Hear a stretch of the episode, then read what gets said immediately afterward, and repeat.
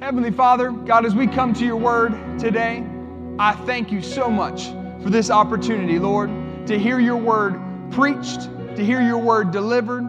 God, I thank you that as I've already asked and that I know will be true, that no one here leaves the same way they came in. God, I thank you for it and receive it by faith. In Jesus' name, everybody said, amen. Say it one more time. Say amen. amen. Amen. I want you to turn your Bibles to Romans chapter 10.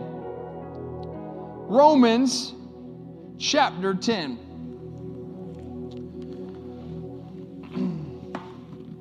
Romans chapter 10. We're going to start in verse 8. Romans chapter 10, starting in verse 8. This will be our opening text. As usual, I always try to uh, have our messages in, include a, a lot of um, uh, scripture. I want to make sure that, you know, that everything I say is backed up by, as I've already told you, this living word that we believe in. Look at verse 8. What does it say? No, that's literally how the verse starts. But what does it say? But what does it say? The word is near you, in your mouth and in your heart. I want you to repeat that part after me. Say, in. I'm gonna, I'm gonna make it uh, um, introspective today so that, that you can realize because this is written to us. I want you to say, in my mouth, in my heart. And then he goes on to say, that is the word of faith which we preach. I want to pause there for just a second. You can leave it up on the screens. When I'm talking about faith, uh, sometimes I am talking about, I might say, you know, something that, that would refer to the Christian faith. Now, usually out in the world, especially if you're filling out a form or something like that, people will, will ask you, well, of what faith? And they're meaning, you know, of the Protestant faith or some other faith or some other religion. What they more mean is religion, but they might use the word faith. I, I'm not talking about that. I'm talking about Hebrews 11:1 faith. Hebrews 11:1 faith is now faith is the substance of things hoped for, the evidence of things I have not seen. What is faith? Well, faith is how you receive Jesus. Faith says, okay, I, I have not seen him with my own eyes. I, I have not seen God with my own eyes, but I know in my heart that he is. I know that he's uh, um, um, alive. And so I believe it and then I confess it. Well, this is the second part of this verse. Let's go on and let's read verse 9. That if you confess with your mouth, everybody say, confess with my mouth. Confess with your mouth the Lord Jesus and believe in your heart that God has raised him from the dead, you will be saved. Now, your salvation here is pretty clear that it hinges upon you doing two things believing in your heart, but also confessing with your mouth. As I pointed out last week, and I focused last week more on, on controlling those uh, creeping negative thoughts that, that the devil likes to plant in our head or that come from various sources. But today I want to go a little bit of a different vein, but the same point applies. There is a correlation between your heart and your mouth. There's a relationship between your heart. When I say your heart, I don't mean your beating, pumping heart. I mean your spirit, your innermost man, your innermost being.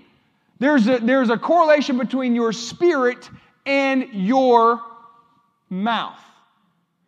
See, when I, when I say that about your heart, you know, you might have read the Bible and always thought it was literally talking about your beating heart. But your beating flesh heart can't believe anything. It, it can't believe anything. It, it's, it's just, it has one function to pump blood into your veins.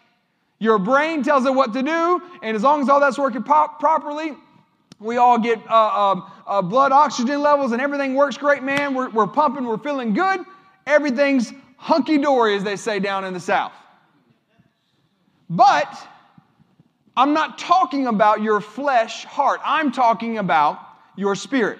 There's a correlation between your spirit, or as the Bible refers to, your heart, and your mouth. They've got to go together. They've got to work together. They've got to be in unison. They've got to, they've got to, they've got to work together. Because we also have the third part of us that, that, that is kind of in between that's, that you're dealing with. We're, we are a three part being. So, spirit, and then flesh, but there's also your soul. So let's say it like this say, I'm a spirit, I live in a body, I have a soul. All right, so that's your three parts spirit, soul, and body. So your soul is what we talked about last week, and I'll, of course, hit on a little bit today. Your mind, your will, and your emotions. And so your mind, your will, and your emotions are a big part of, because they can steer you out of faith. Because if your heart, if in your heart, th- th- let's just use the very basic, the start of your salvation, right? You go, you hear about Jesus, you accept Jesus as your Lord and Savior, you get saved, and then when you leave, without doubt, and I mean, unless you're just completely insulated from all outside world, somebody will say, well, well, how do you know that? Or are you really sure? Or you'll think that, well, are you sure you're really saved? I mean, well, I recommitted my life and I did what the pastor said. Well, are you sure you really? I mean, really? Really? Do you know?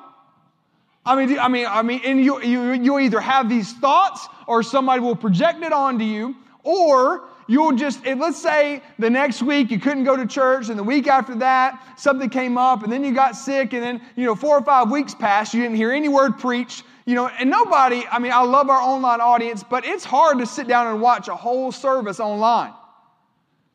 I see a family in the middle who's laughing right now. I don't mean to call them out, but this is really cool. This family here in the middle, the Anthony family, they've been watching from Indiana for how many months? Five or six months. They've been watching online. Isn't it pretty cool that they're here in person today? And they're, they're, they're believing God and working through figuring out how to, how to eventually move here and things. Their, their family with the Jackson family, who, um, who were out of town, did they win the national championship? Is that what I saw? That's what I thought I saw. Yeah, pretty cool. So, anyways, um, watching online is great. But, but, but, but I mean, if you go through all these and you go weeks and weeks and weeks without hearing the word, without getting word into your, into your spirit, what will happen? Your soul, your mind will begin to take over. And, and then you're like, well, I'm not even really sure I'm saved anymore. Well, what happened? Your, your, your, your, your faith hasn't been built. Romans 10 17 tells us faith comes by hearing the word. All right, now, a lot of these things I say all the time. So if, you, if you've been here for a while, you're like, okay, that's nothing new. But if you're new, you need to understand these things. You need to understand how faith comes. Faith is built by hearing the word. As I preach today, your faith will be built. By Tuesday, if you don't uh, pray much, you don't hear much word, you don't, you don't, you don't uh, confess much word, which is what I want to talk about today. If you don't do much of that, your spirit man is going to feel about this big. And then you're, you're, you, you've been watching TV, you've been listening to music, you've been going through life, you've had coworkers talk to you, you've had all these other things happen in your life. You've dealt with unruly kids, maybe had a fight with your spouse, had some thoughts you, you know, wish you could not have, and then maybe said some things you wish you could take back. All this happens by Tuesday. You need the word. And you, you need it more than you realize. I want to tell you why today um, in, in a different way than I think that I've said in recent months. So let's finish this scripture. I want to make sure that we get through this. So in verse 9, it says that if you confess with your mouth the Lord Jesus and believe in your heart that God has raised him from the dead, you will be saved. Verse 10, here's where we get to the bread and butter for today. For with the heart one believes unto righteousness, and with the mouth confession is made unto salvation. Heart and mouth. Heart and mouth. Everybody say with me, say heart, heart. and mouth.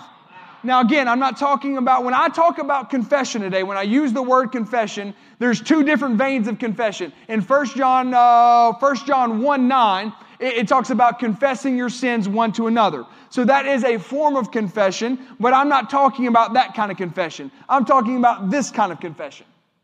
I'm talking about this kind of confession that says, I'm confessing what I believe in my heart. Not confessing things that I've done, not confessing my past. Uh, like I said, 1 John 1 9 tells us to do that, but that's in a different vein. That's kind of more of a almost a negative side of confession. I'm talking about the positive side, that I'm going to confess what I believe, which is the word, and I'm going to let it come out of my mouth. Because here's what's really important about confession. And if you understand what I'm trying to tell you last week and this week, that there's a correlation between your heart and your mouth, I'm not talking about your thoughts. As a matter of fact, I started last week by telling you how to control your thoughts. Because uh, here's what I think happens. Where's my phone? This is, this is our current generation.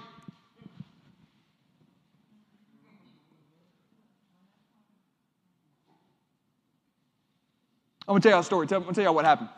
I was, uh, this was before Soulmate or one of these big Sundays we were having, and uh, I was, I was, I was kind of tired, and it was late one night, and I, we had, we had, we always try to go to Sam's once a week for personal supplies, church supplies, and all that, and uh, I'd, we'd forgotten something. And we realized it on Saturday afternoon.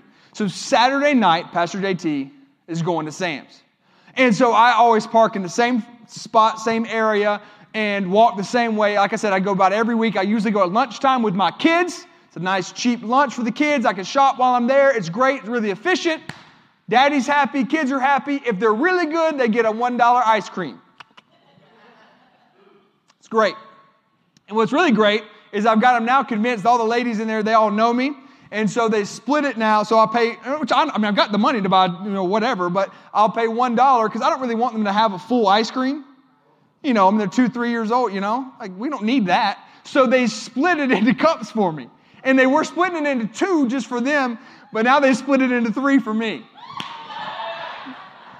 cool, man. I like that. Anyways, that's not the point of the story. The point of the story is this night I'm by myself. So, so I'm by myself and I leave. I leave the, my car, and again, there was I can't remember what was going on or what Sunday it was, but there was a lot happening, and so I was writing things down or I was texting somebody, and I'm texting and walking. And I, I am not kidding you guys. Is I mean, I don't even is I don't even know what happened. All of a sudden, I am on the ground. My face is on fire. The phone goes up in the air. I, am on literally on the ground in the middle of the parking lot, and I hear my phone, and I'm like, all I can think is, Lord, please don't let my screen be cracked. my face is on fire. And so I stand up. Then the second thing I think is, and y'all have all done this, did anybody see me? Who saw me? And so I jump up and I'm kind of like, I'm kind of looking around, you know, and I'm really like waiting on somebody to like, you know, either laugh or come up and make sure I'm all right. And I stand up and I realize what happened. There was a truck parked, not, you know, 10 cars down from me or whatever, and had two or three like uh, pieces of wood, long pieces of wood sticking out the back. All right? and they were they were thin they were like the one by whatever so they were long like this way long but they were thin it actually might have only been two because it couldn't have been that many because I, I didn't see it. I didn't see it on my peripheral. I'm texting and walking, and it just smacked me right in the face. If y'all have ever seen Pastor JT walk, I walk with a purpose. I was probably walking at least 10 miles an hour. I mean, I was going into Sam's, I was on a mission. So now I have learned not to text and walk. Why are y'all clapping? This is our generation. This is what we do. We're buried in, the, in these devices. And uh, whether you're, you're, a younger generation or even older, I mean, we still are all, all, all of us now are on devices. Everybody's on devices. What, what, is, what I've noticed is our inclination to talk has gone down. To, uh, literally, to use our mouth, it's gone down. To, to verbalize things to go down. I, I mean, we've invested even with the church now in texting systems, which they're great. Our new texting system, by the way, the 888 number, you can reply to that. Well, why did we invest in that? Because people want the two way communication. We can call people, try to reach them, try to reach them, call, call, call, never answer. We send one text, yeah, I'll be there on Sunday. And they'll text back. Now, I mean, I'm not totally against that. I like the communication. If that's the way you like to communicate, that's fine. What I'm really talking about, what I'm trying to get you to understand, is that when you are dealing with what you believe, with what's in your heart, with what God has promised you, there has to also be a confession that's not just in your head, but that comes out of your mouth. And it starts with salvation. So let's go back to what I was saying about, man, sometimes I don't feel saved, or sometimes I don't. What, let me ask you this. How many of you can remember back in that time, you might have even been really young, You might not remember. But through the years, when you start actually talking about your faith, it does something different. Right? When you when you actually witness to somebody, because and, and not even witness, like just tell somebody, I believe in Jesus. Like just let that, allow that to come out of your mouth and it does something different on the inside of you. Because now, here's what's happening you're acting in faith. It's an action, it's a correlation to what I believe. I'm now saying out of my mouth, I believe what I heard. It's not just something I heard. It's not just thoughts that I have. It's down in my heart, and out of my heart comes this belief, and now I've got action with it. I believe that. So when you witness to somebody, that's one of the best, best things you can do for confessing your faith because you're saying, No, I believe in Jesus and you should too. I believe, I believe in Jesus. So let me give you a definition of confession. Let me give you a definition of confession. Number one, it's the affirming of something that we believe. So it's affirming what we, believe, it's, or you could say it this way it's confirming, but the proper term there would be affirming. When I confess, I'm affirming what I believe. Number two, it's testifying of something we know. So, confession, my, my, what I'm talking about today, this type of confession, again, I'm not talking about confessing your sins, I'm talking about affirming something I believe and testifying of something that I know. And number three, witnessing for a truth that we've embraced. So I'm witnessing. I'm, I'm, I'm wit- I, What's an eyewitness? When you go and you, you, you a court scene or a, a court, um, a court trial, a trial, they, they want facts and they want eyewitnesses.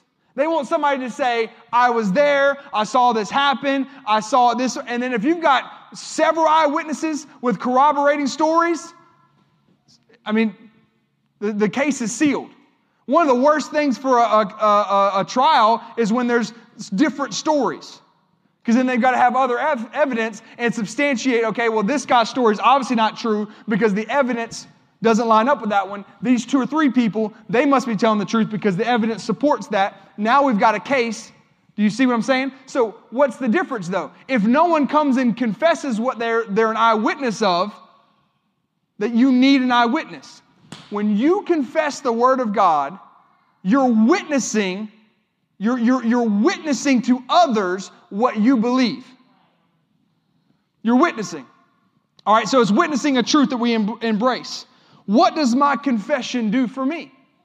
What is your why am I pushing so hard for you to talk more? And why am I working on, on correcting the way we talk?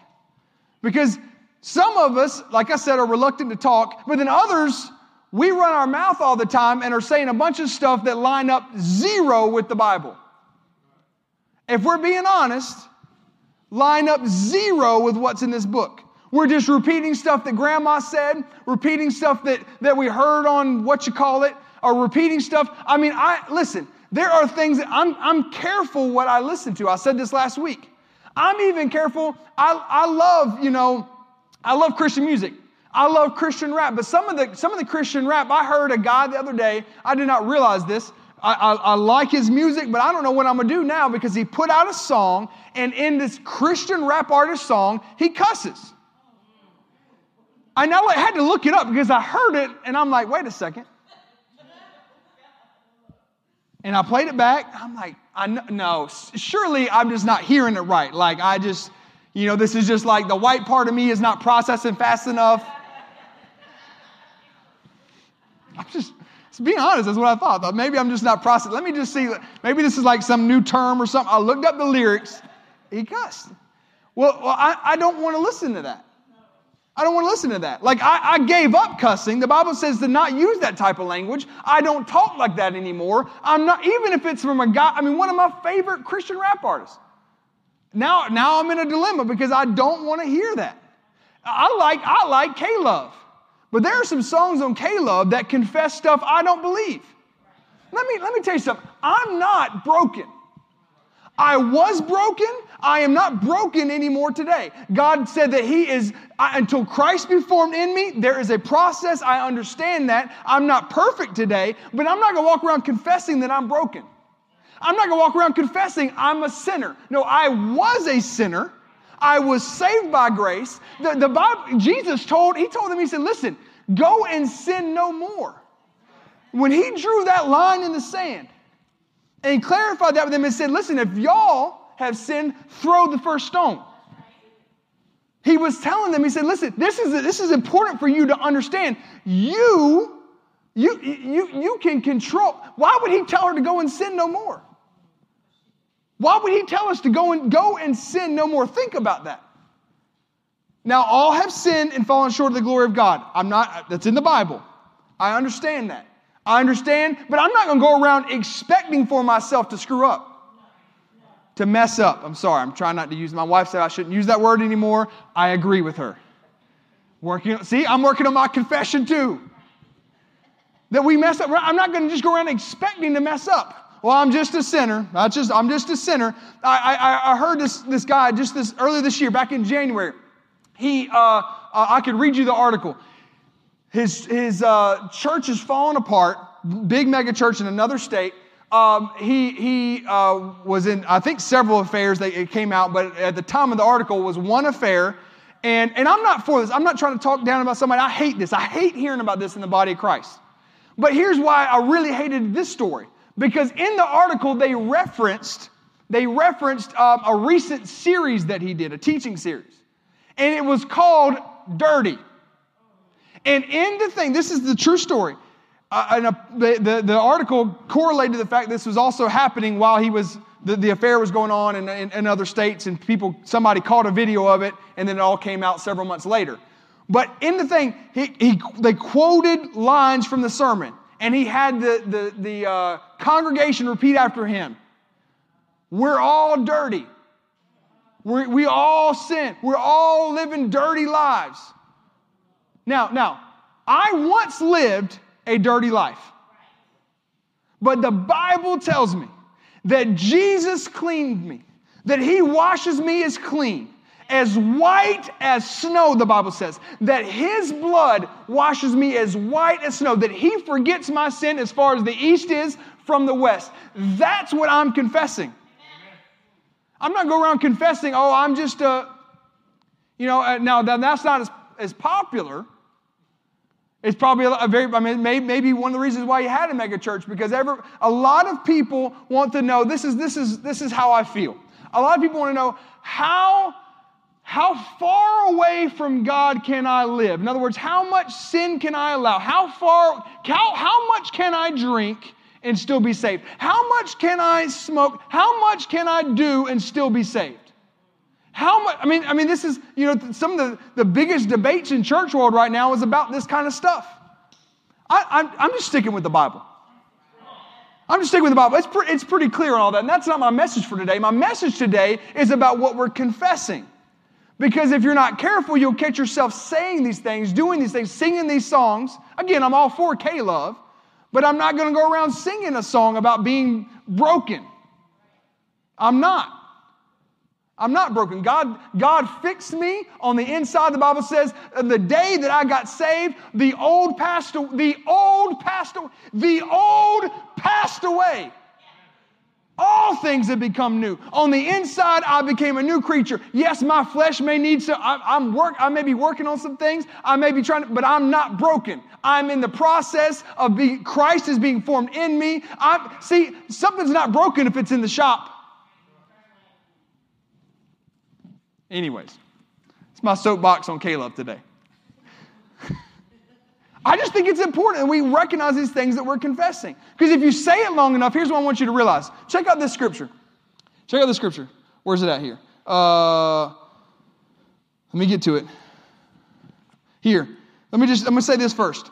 What we believe, because I read to you Romans 10, right? Look, actually, I'll read this scripture first. Proverbs 18. Proverbs chapter 18, verse 21. Death and life are in the power of the tongue, and those who love it, in other words, those who partake of it, those who indulge in it, those who indulge in what? in either the life or the death in your tongue, they will eat the fruit thereof. You're going to have what you speak. Whether you like it or not, you are going to have what you speak. Where you're living today is a direct correlation of what you've believed and spoken in your life. Now, that's tough, but what can you do about it? I, I can change how I speak. I, can, I don't let my kids, I don't let my kids say, we, we, man, I nip in the butt. Can't? Nope. Find some other way to describe. I'm having trouble with, daddy, I need help with. We're getting this way with piano. My daughter Kaylee is five. She's taking piano and and it went from like like really super simple you're a music instructor you know there's this jump where if you're going to go to the next level it starts getting difficult. And, and i mean i mean you know um, i mean uh, um, treble clef and bass clef and all this stuff i'm not a music guy so i'm like i'm like secretly trying to learn music through her. Like i'm living vicariously through her you know and i'm like man this is tough. She's five and so it's tough, and I, I but, but we are determined not to allow her to say, I can't do it. Because see, Paul in, in Philippians chapter 4, he lists every trouble that he went through, every calamity that went through, and God had called him to a purpose and to a higher place. And he said, I can do all things through Christ who strengthens me. It doesn't matter what I've faced, it doesn't matter what I'm looking at, it doesn't matter how big the mountain is, it doesn't matter. I can do it. And so I don't allow can't. I don't allow can't. I don't want that. I don't want that. I don't want my kids to grow up with that mentality. I didn't grow up with that mentality. My parents did great with that with us. No, we're not going to. They, they, latched on to this early on, and I kind of grew up this way, and, and I kind of take it for granted sometimes. I just, I, I'm not just talking about speaking positively, though. Because there's, there's Christian metaphysicists and all these people, I don't even know if you can call them Christians, but there's like um, science, Christian science or whatever.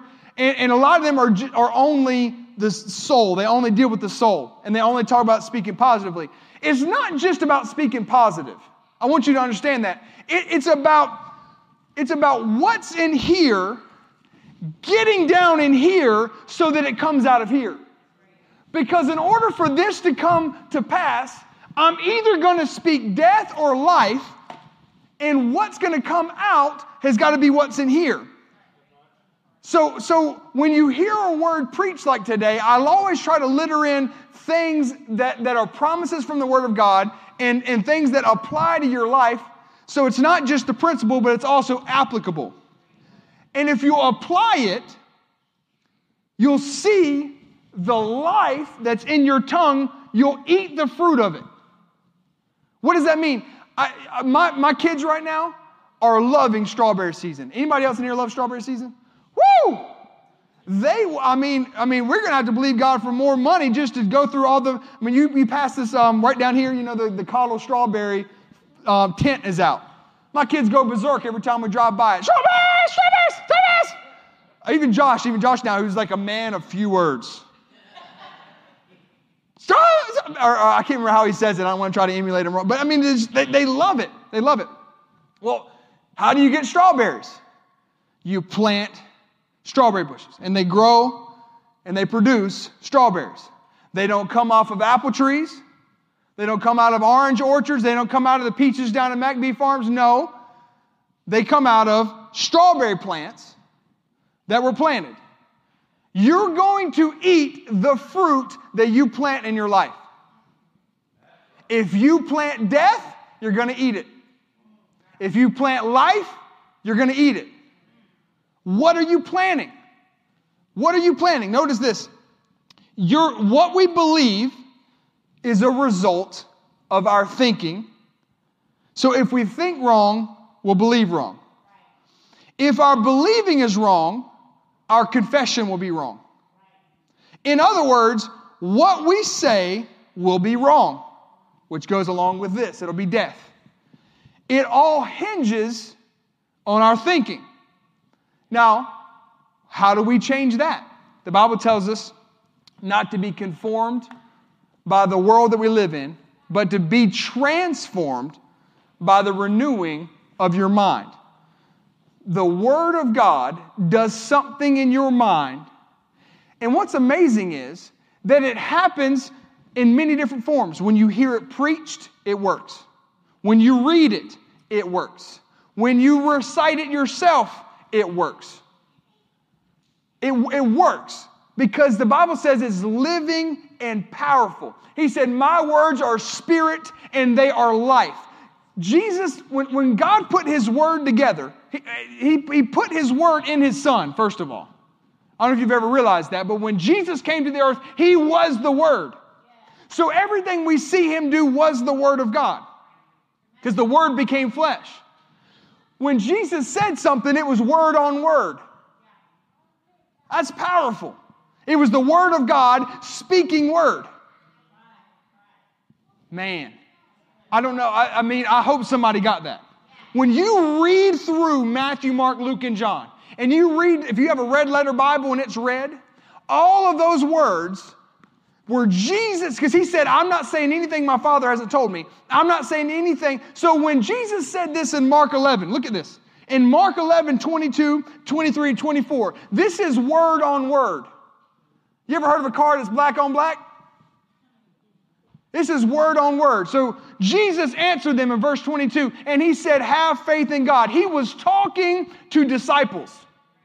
He was talking to, he wasn't talking to people who didn't have faith, but he was correcting them because they said, Well, well uh, Master, how did this tree wither?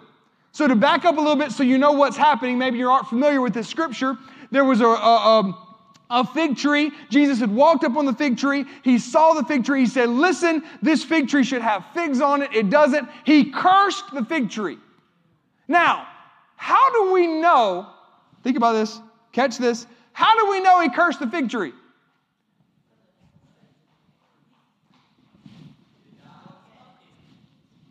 It came out of his mouth. They heard it. The disciples stood beside him and said, What? Did he just talk to that tree? Hey, hey, uh, Luke, did you give him his medicine today? I mean, I don't know what they were thinking, but I mean, he's just talked to a tree. All right, cool. All right, well, uh, I don't see anything happening. What happens is they went off, they came back the next day, and the Bible says they walked up and they were like, hey, look, it's withered up from the roots. And he tells me, he says, have faith in God. Well, what was he saying? He was saying to have the, uh, the faith of God is another way you could look at this. If you were to study out the original Greek, what was translated here, that would almost be a, a second type of way of wording this sentence, but it's not popular or uh, proper English. But you could say, have the faith of God instead of having faith in God. Either way you look at it, it's saying to have the God type of faith. Well, what type of faith is that? The type of faith that looks at something and calls it what it should be, that speaks to it. When you open your mouth and you confess things, when you allow this word to not just be, look, let's go back to just your salvation. When it comes out of you and it bubbles out and you say, you know what? I believe in Jesus. You know what? I believe he died for me. I believe that, that you know what? If, if, if I don't just, I'm tired of just hearing pastors say that healing is for me. I'm going to get it down in my heart, read it for myself. Healing is for, I believe in healing. I believe I'm healed by Jesus' stripes. By Jesus' stripes, I am healed. When you start talking like that, you're putting action to your faith, to what you believe, you're confessing it, and it will come alive in you. That's what he's telling them. Have that kind of faith. We know that because in Hebrews, what does it say? That the very world, wor- worlds, worlds with an L, were formed by the words of God. That's the faith of God. Your words matter, life and death. Keep going. What does it say in verse 23? For assuredly I say to you, whoever thinks about the mountain, whoever tweets about the mountain, whoever does a really good TikTok dance about the mountain, no, whoever opens up their mouth and allows the life that's in their tongue to move and allows the, the syllables to come together, form words, and says to the mountain, be removed, be cast into the sea, and does not doubt in his heart, but believes that those things that he says, he will have whatever he What you say matters. Now, I could just read the scripture to you, but remember how I set it up? This was who talking? Who was the? This is word talking on word. He said, Listen, you got to talk. You can't just tweet. You can't just text your friends about it. Oh, well, I believe God. And I just, I just think, you know, and I'm, I'm, I'm, I'm in my mind, I'm thinking about what I'm texting, and I just, you know, God, I know God will provide a way. Mm-mm. I, I, I want to encourage you, implore you, plead with you to not, to not stay there. Put down the phone, close the door, and get in your room for a minute and start confess. Pray and ask God for the situation. That's the first. I mean, you need. The Bible says you have not because you ask not. You need to ask. But once I ask, go to verse 24 before I finish my statement. What does verse 24 say? Verse 24 says, Therefore I say to you, whatever things you ask, you ask when you pray. That that that how do you how are you going to ask and pray if you don't when you ask and you pray, believe that you have received them and you will have them. So you get in your room and you, you ask God because I need to ask. When I do, I believe I receive it. From that moment forward, I confess that it's done. No, it's, I'm taken care of. I got, God's got this. God's got this. I'm gonna be all right. Stop saying, I mean, every time I, oh, I'm tired. I mean, you might have actually literally had no sleep and you might be legitimately tired.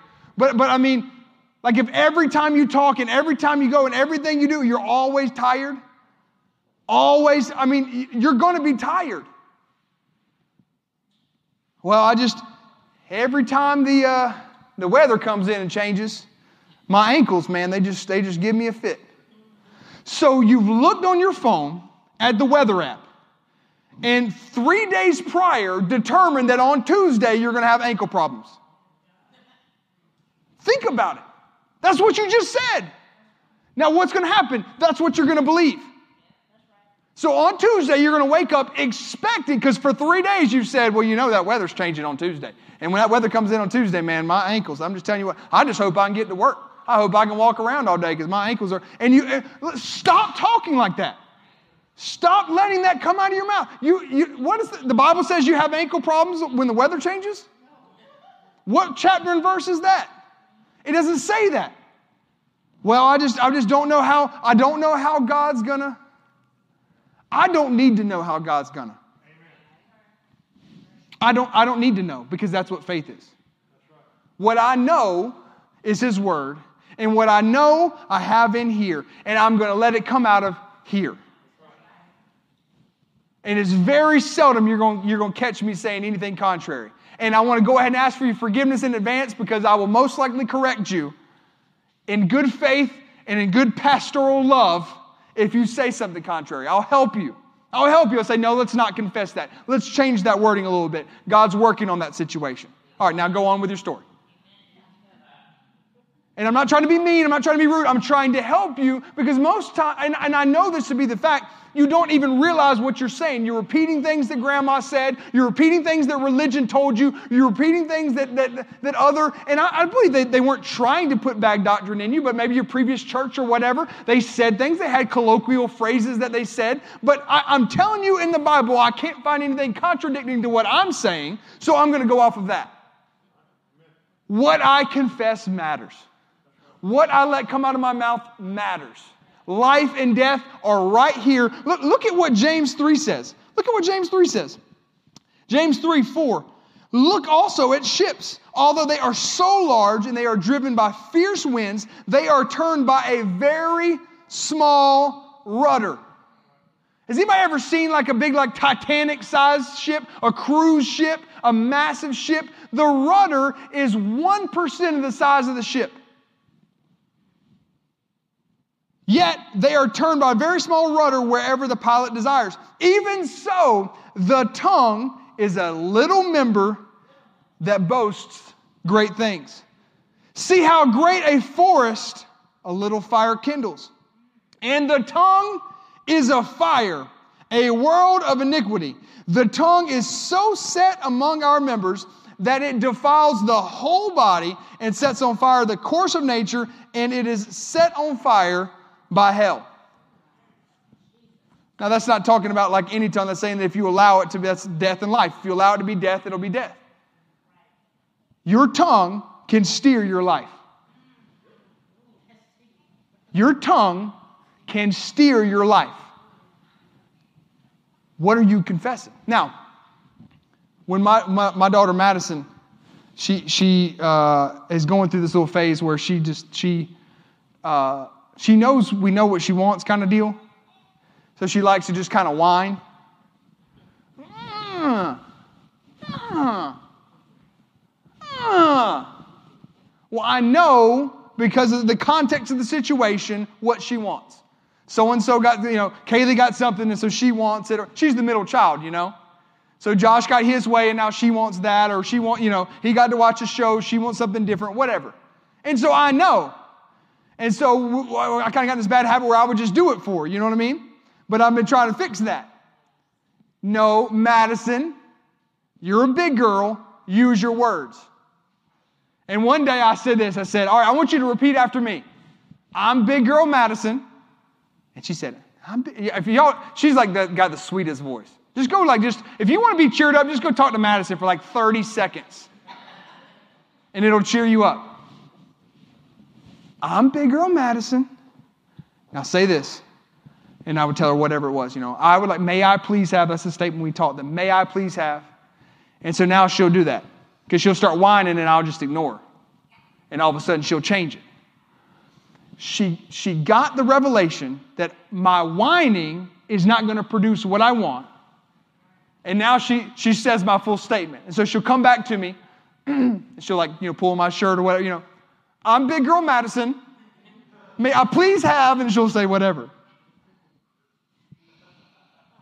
How do I, how do I say no after that? But now I know exactly which, because I could be wrong. I could assume the wrong thing. We as parents, we've done that before, but now I know exactly what she wants. I've forced her to, to, to, to use her words and, and talk. I want to go back to Mark 11. I want to wrap up with this. Brother Andre, you can come.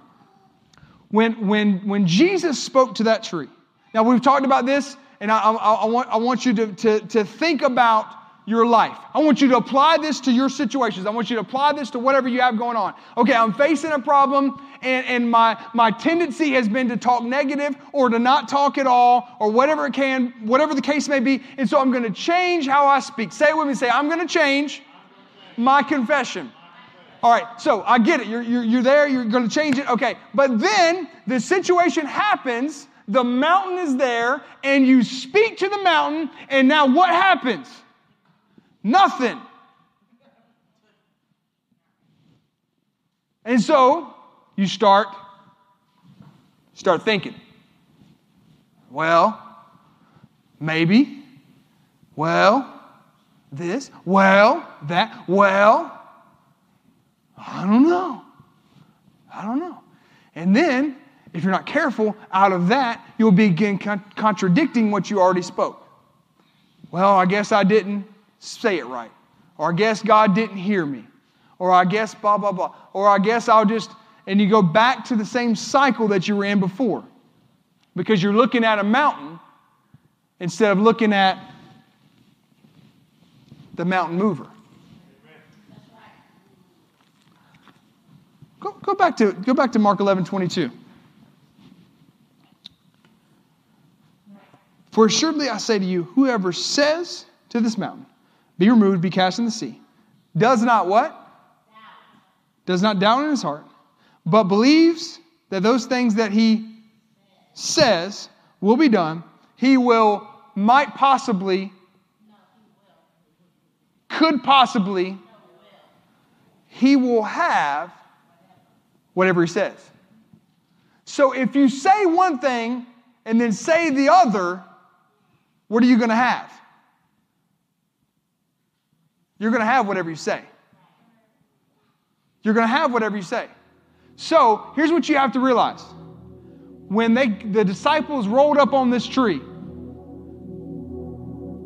they said, Master, this tree has been killed or whatever, has, has died from the roots.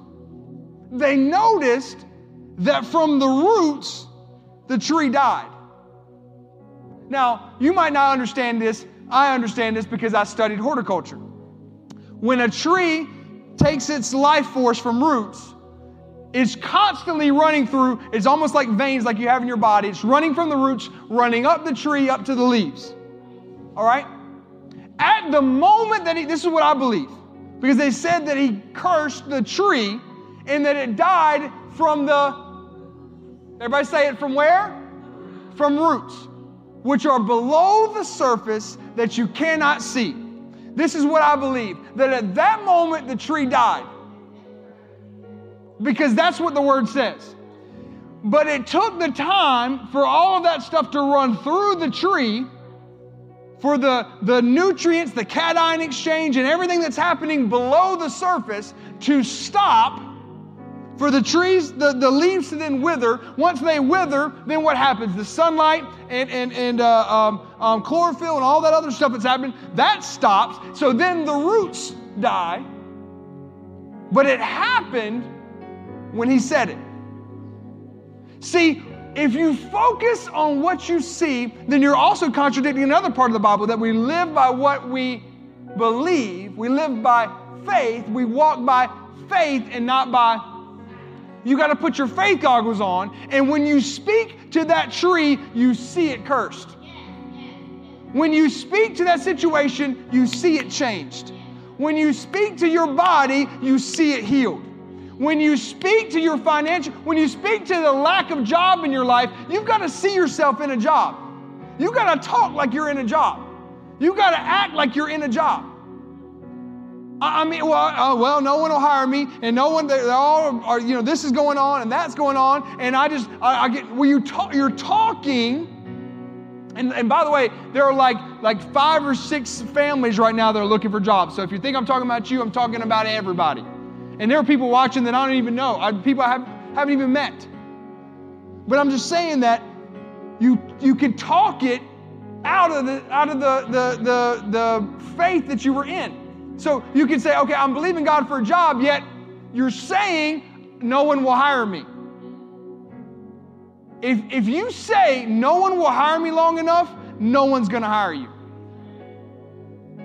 Because you're that's what you believe. No, God has a way where there is no way. God has a way where there is no way. And I don't know how, I don't need to know. I don't know in what, what situation or how it's going to all come to fruition, but God has a way. He made a way 2,000 years ago when His Son died on that cross. He made a way for me to live in this life. John 10 10 says that the thief comes to steal, to kill, and to destroy, but I came to give you life and life more abundantly. There's an abundant life for me here and an abundant life for me in heaven. I'm going to live an abundant life now. I'm not going to live in lack. I'm not going to live in depravity. I'm not going to live in, in pain. I'm not going to live with a mixed mind in, in, in, in, in, in depression and anxiety.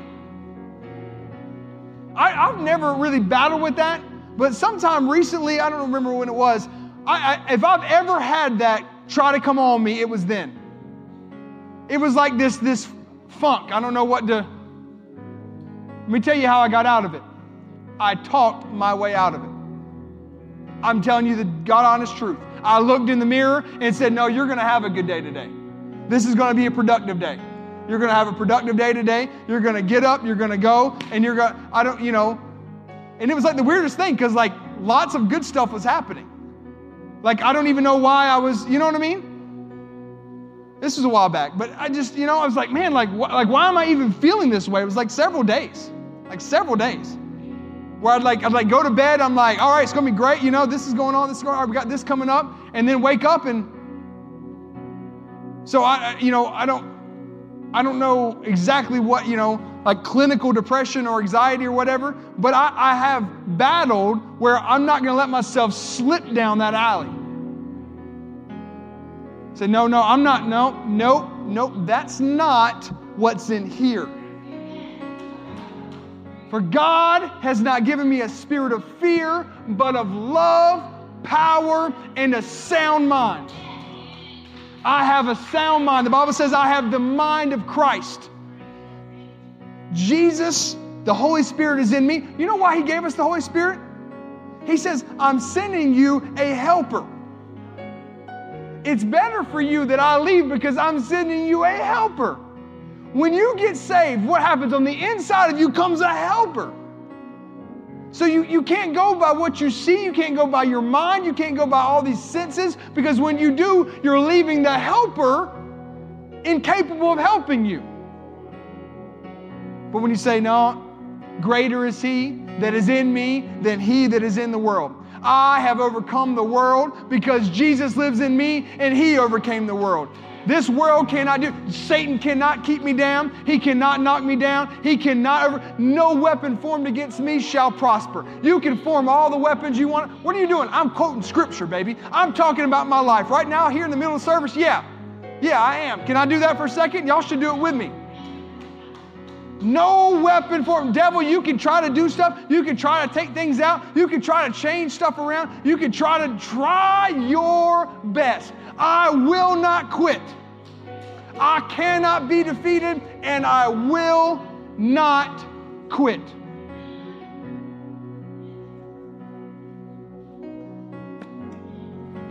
I probably, I probably shouldn't go over. This is from Dr. Uh, David Yonggi Cho, who uh, at the time, I'm not sure if it's still the, the it was the largest church, million, uh, I think it got up to two million members largest church in the world in Korea. This is from his book, an excerpt from his book. There are certain steps that we must follow for faith to be properly incubated an essential truth about the realm that faith operates in. There is also a basic principle about the spoken word that we need to understand. So I want to speak to you about the creative power of the spoken word. One morning I was eating breakfast with one of Korea's leading neurosurgeons. He was telling me about a recent finding about various operations of the brain. He said, Dr. Cho, did you know that the speech center in the brain rules over all the, all the nerves? You ministers really have power because, according to our recent findings in neurology, the speech center in the brain has total dominion over all the nerves. I, I laughed, saying, Well, I've known this for a long time. So he asked me, he said, How did you know that? In the world of neurology, this was written in 1979. So if you're wondering, this isn't dated, this, or this is dated, 1979. How did you know that? In the world of neurology, these are new findings. And so he said, I replied, I love this. I heard it from Dr. James. Well, who is this Dr. James? Well, he was one of the famous doctors in biblical times nearly 2,000 years ago. And in his book, I read this to you about the tongue. In his book, in chapter 3, the first few verses, Dr. James clearly defines the activity and the importance of the tongue in the speech center. And so the neurosurgeon was completely amazed. He said, Does the Bible really teach about this? Yes, the tongue is the least member of the body, but it can bridle the whole body. Then the neurosurgeon began to expand on his findings, on their findings.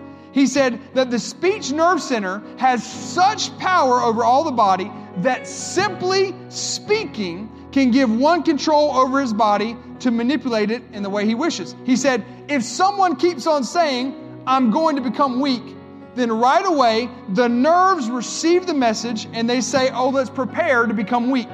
We have received instructions from our central communications that we need to become weak. They then, in natural sequence, adjust their physical attitude to weakness. This is coming from a leader, leading neuroscience specialist in Korea. They then, in, if someone says, Well, I have no ability, I can't do this job, then the nerves begin to declare the same thing. I'm gonna skip down. If someone keeps saying, I'm very old, I'm so very old and so tired, I can't do anything, then right away, the speech central control response begins giving those orders, and the nerves respond. Yes, we're old. We're ready for the grave. Let's be ready to disintegrate. If someone keeps on saying that he is old, then that person is soon going to die. The neurosurgeon continued saying that man should never retire. Once a man retires, he keeps repeating to himself, I am retired. And so all the nerves start responding that way, and they become less active and ready for a quick death. That conversation carried great meaning to me, Dr. Cho went on to say it made an impact on my life. For I could see that one important usage of the spoken word is the creation of a successful personal life.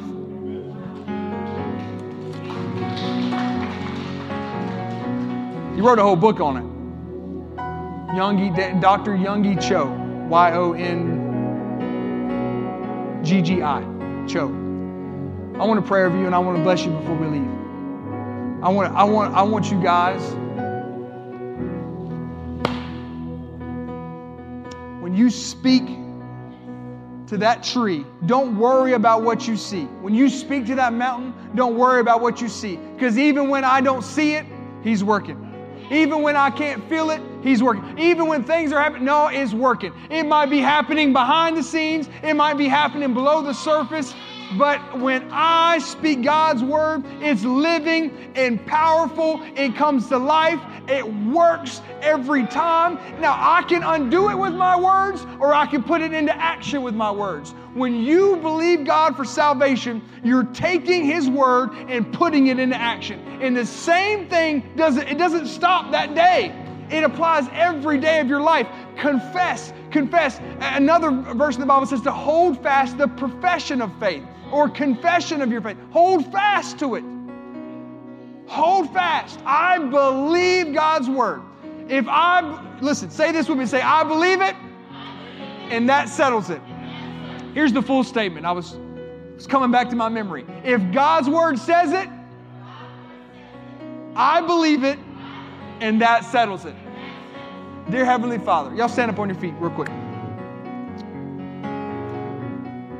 Actually, before I pray over you, I, I, I really have felt led to do this every week, so I'm going to do it again today. It may be for those online or those in this room. But if you need to rededicate your life or commit your life to Jesus, I want to give you a chance to do that right now. Say, I want what you're talking about. I want to do what it said, what you said at the beginning. I want to believe in my heart that Jesus Christ is Lord, and I want to confess with my mouth that Jesus was raised from the dead. I want to make him Lord of my life. Whether this is your first time or hundredth time, it doesn't matter.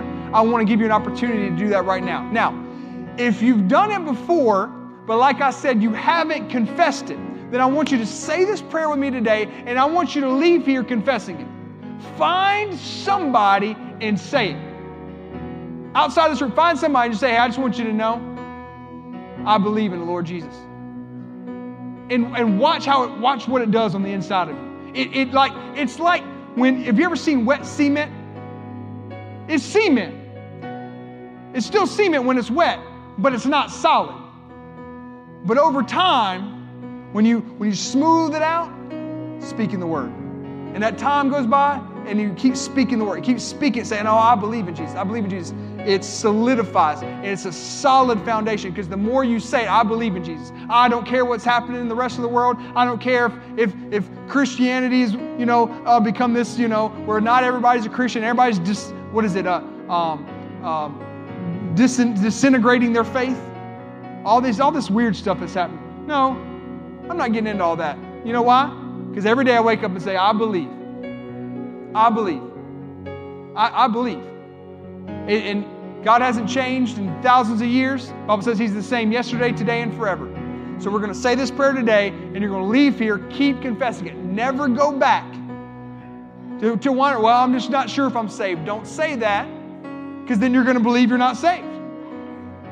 Romans 10 unto, unto salvation your confession is made. Confess unto salvation. Say this prayer with me, everybody in this room. Bow your heads and close your eyes. Dear Heavenly Father, I'm going to lift your voice loud. Say, Dear Heavenly Father. If you're online, say it with me.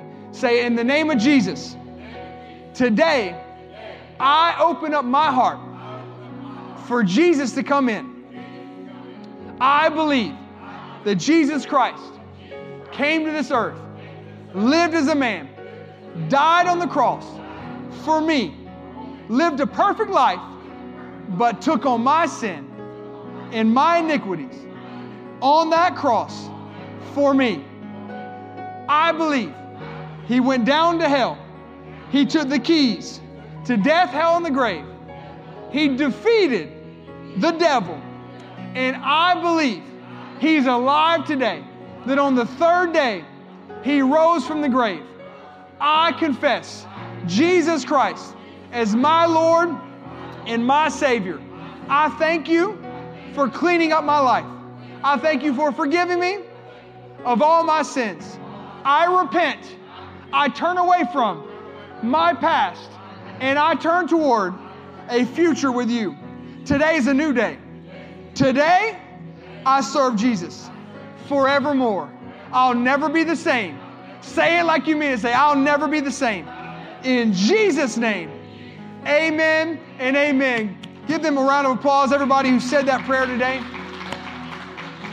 If you're a youth, grade 6 through 12, we'll see you Tuesday night for March Madness. I can't wait. Um, reminding you about Easter eggs and candy. Thank you for bringing those. And uh, if you're a youth worker, stay around for just a moment. I want to meet with you real quick. God bless them as they leave here. Watch over them, protect them. In Jesus' name, amen. Y'all go blessed.